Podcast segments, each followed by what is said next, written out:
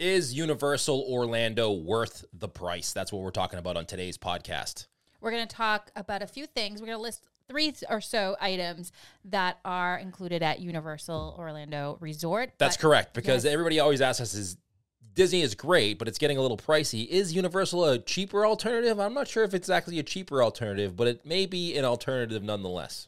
All right, let's start things off with is Universal Studios. So we're talking about the one in Florida, in Orlando, Universal Studios. Is it worth it? I never actually thought it was. There was a long time there where we didn't think Universal was worth it and we never went. But as our kids get older and they enjoy a little bit more excitement in the in the rides that are available there, I do. I think it's worth it for sure. You got to go. It's almost become a point where it used to be you go to Disney and maybe you go to Universal. I think Universal's done such a good job lately that it's becoming where you go to Orlando and you split your time at Universal and Disney.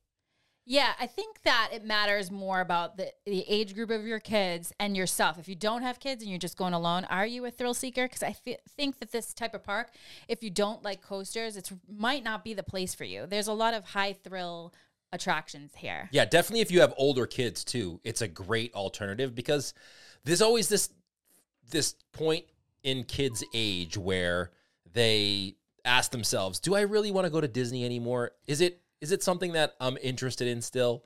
And even though as an adult, it's okay to like Disney. There's that teenage years for kids where they they seem to question whether they should like it or not. They're trying to be cool or whatever, and they don't want to admit that it's actually cool to stay young and be a kid as long as possible. But yeah, I agree. And this park is one of the parks where you can kind of convince them to go, kind of breaks the ice. Like, hey, all right, we won't go to Disney, but we'll go to Universal. And it just seems like that's acceptable, at least for teenagers of in our experience. So it's around 100 and it start all right, let's first say the tickets for one day is about 109 per day for adults, 10 and up.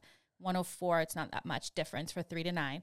So all in all, I think it is worth the price. Yeah, it, it- listen, it's a great park. I do think that there's a lot to do there, and um, especially where the location of Universal, I think not necessarily like where it is in Orlando, but the locations of the theme parks together in the proximity to each other beats Orlando's bubble. Yeah. You know, you get to go from one park to another relatively easily. It's almost like you're in California with Disneyland and California Adventure.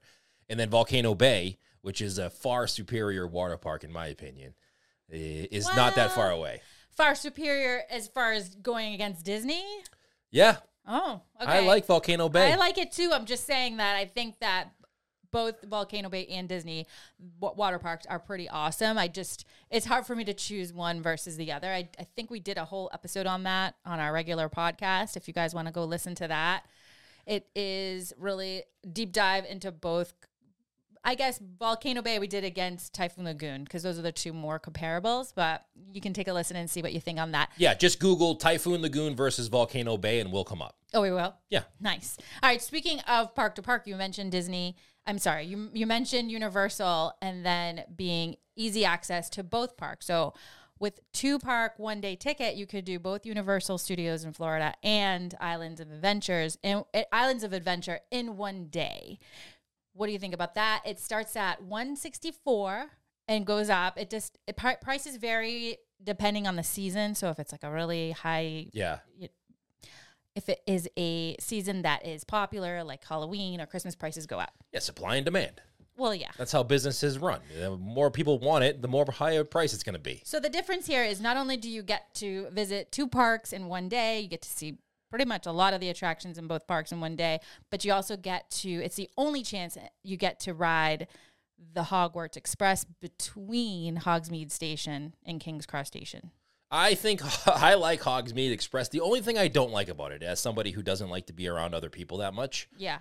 is the fact that it's a quiet, small little car that you're in with potentially other people. Fair enough. Not my favorite thing in the world. Not the best with introverts, and you're kind of forced to sit with people you don't know. But it that. is pretty cool to go from park to park on a ride. I was gonna say that is actually brilliant of Universal to do because yes, having a park to park option is pretty cool. We see that in Disneyland, so a lot of times we'll go and we want to do park to park from Disneyland to California Adventure, but there's no cool transportation. You just walk across the parking lot Right. and get into the park. This kind of makes you feel like you're missing out all in all because if you don't have a park to park, you cannot ride this. This was this was a brilliant business strategy. Yeah. Because they say, you know what? Here's an idea. I basically said that just We're gonna do a Hogwarts Express because people want that. right. But here's the deal.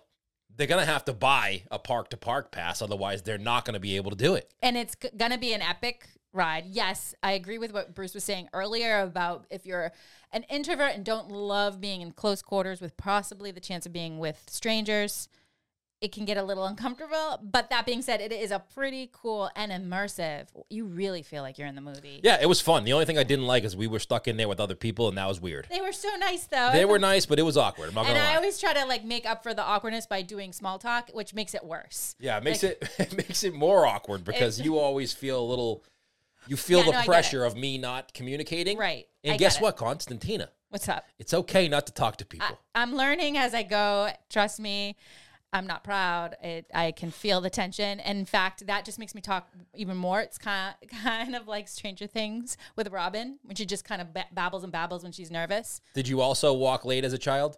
I actually did. I child. All right. So we're both saying what? Universal, yes. Go try it out. Worth the price. Now, park to park, worth the price. Yes, worth worth the price. Wow. I'm actually surprised because it's actually your money. that You don't have to do it every. mine. You don't have to do it every single time, but a, a one time on Hogs Hogwarts Express Yeah. is worth it for one time. I think that it is worth the price. I think that it, like you said, you have to at least try it once. I think that you're always going to feel like you didn't have a full experience at Universal Orlando and not really understand what the hype is between both parks if you don't actually ride that ride. That being said, I don't think you need to do it multiple times. Like I've True. done it once, and I'm okay with never doing it again. Yeah, riding the train is cool at least once.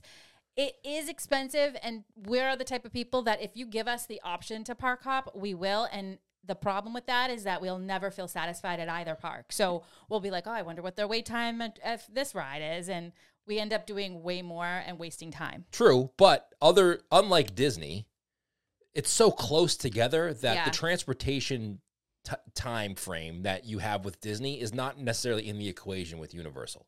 Yeah, but I guess what I mean is I, that didn't really make sense. What I meant was Because you could go from one attraction in par- one park to another relatively quickly. On No, Disney, that's a four-hour ordeal. totally ex- i completely agree with you so it's much easier but what i mean by wasting time is like wasting brain space of like wondering what the velocicoaster ride is the well, you could just be like me and have no brain space available. You'll be fine. To, you'll be good to go. that that i'll try that okay so there you go so i i think for one or two times i think it's worth the price i think beyond that you got to know what kind of traveler you are what kind of person you are because if you're the type of person that needs to always be wondering what the next thing is and not really be in the moment this is not a good option for you all right to wrap things up let's talk about since i feel like we're in the wizarding world of harry potter vibe right now talking about Hogwarts, Hogwarts Express.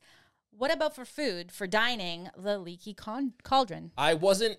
I feel like I was never into anything before I try it. Like you gotta like have low expectations, try everything out, leave whatever preconceived notion you have about anything uh, outside, Yeah. because there's so many experiences that I initially didn't want to do, I mean, that's and then I did, Yeah. and I enjoyed it. But maybe that's what makes it enjoyable because it's it's low expectations. Okay, I'll give you that. But I'm in. It's called stress when you're married to that person. That is also I have to like to drag you into these places unwilling you don't want to go. So this is, by the way, Wizarding World of Harry Potter in Diagon Alley, Leaky Cauldron. It's a quick service type dining. If you haven't tried it, I think it's worth the price.